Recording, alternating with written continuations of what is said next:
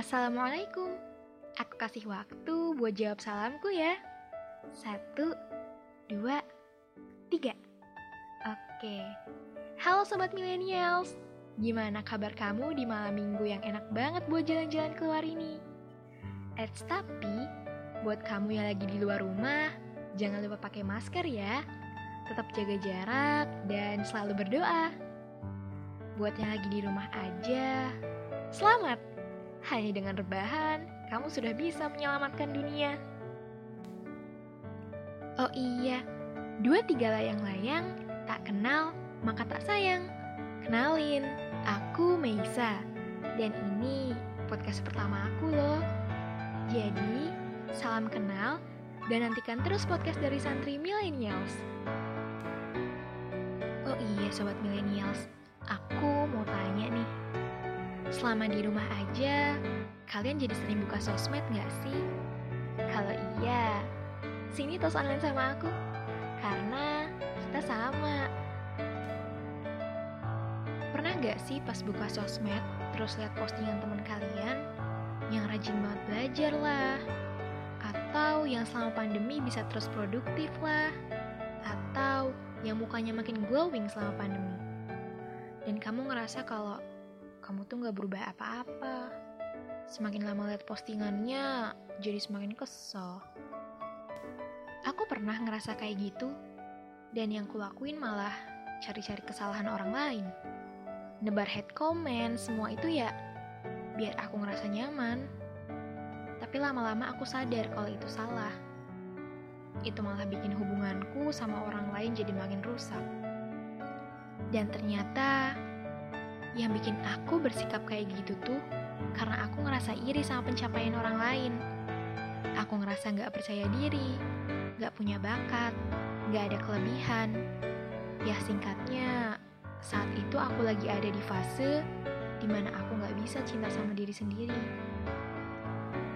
Kalau ditanya lebih susah mana, cinta diri sendiri atau orang lain? Jujur, jawabanku lebih susah buat cinta sama diri sendiri. Dan mungkin kamu juga jawab begitu. Susah rasanya buat nerima kalau aku gak serajin orang lain, aku gak sepinter orang lain, aku gak secantik orang lain, dan aku malah sembunyi di balik topeng buat nutupin semua kekuranganku itu. Buat kamu yang tanya, topeng itu apa sih? Itu keadaan saat kita bilang kalau aku udah cinta aku sama diriku sendiri, tapi kenyataannya enggak. Mungkin saat keadaan kita lagi baik-baik aja, atau rencana kita berjalan dengan lancar, kita bisa ngomong kayak gitu. Tapi coba deh bayangin, kalau kita lagi ada di fase terburuk, apa kita masih bisa ngomong kayak gitu? Saat di fase itu, ada orang yang datang bilang ke aku kalau yang namanya topeng itu pasti akan hancur gimana pun caranya. Satu-satunya cara ya berubah untuk lebih cinta sama diri sendiri. Baik lagi ada di fase puncak maupun fase terpuruk. Susah atau gampangnya itu tergantung kita. Karena kita yang mematok kualifikasi yang terlalu tinggi. Harus putih, harus cantik, harus pinter, harus jago di segala bidang. Patokan yang kayak gitu yang bikin kita susah buat cinta sama diri kita sendiri. Terus, orang itu bilang, kalau aku mau cinta sama diriku sendiri, coba buat afirmasi positif. Caranya, dengan berdiri di depan cermin dan bilang hal-hal positif kayak, Allah punya rencana yang diciptakan hanya untukku, dan itu yang terbaik bagiku. Mungkin awalnya canggung buat ngomong kayak gitu sama diri sendiri, manfaat dari afirmasi positif kayak gini tuh bener-bener efektif. Selain buat afirmasi positif, dengan bersyukur sama apa yang kita punya, itu juga bikin kita jadi lebih cinta sama diri kita sendiri. Mungkin aku emang gak seunggul orang lain, tapi aku bersyukur karena apa yang ada padaku saat ini bisa membawaku untuk terus melakukan perubahan ke arah yang lebih positif. Karena manusia yang berkualitas itu adalah yang terus mampu untuk mengubah dirinya ke arah yang lebih baik. Mungkin kalau lihat orang lain yang punya segalanya, fisik bagus, akademik bagus, non akademik pun bagus.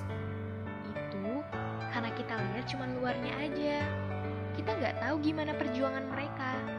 Dan hal itulah yang harus dijadikan motivasi buat kita berubah lebih baik dan lebih cinta sama diri sendiri. Ingat, mau kamu hitam atau putih, tinggi atau pendek, keriting atau lurus, kamu ya kamu. Dengan segala keunikan yang kamu punya, bikin kamu spesial. Karena dari miliaran orang yang ada, cuma ada satu kamu di dunia ini. Aku Meisa, sampai jumpa di podcast berikutnya.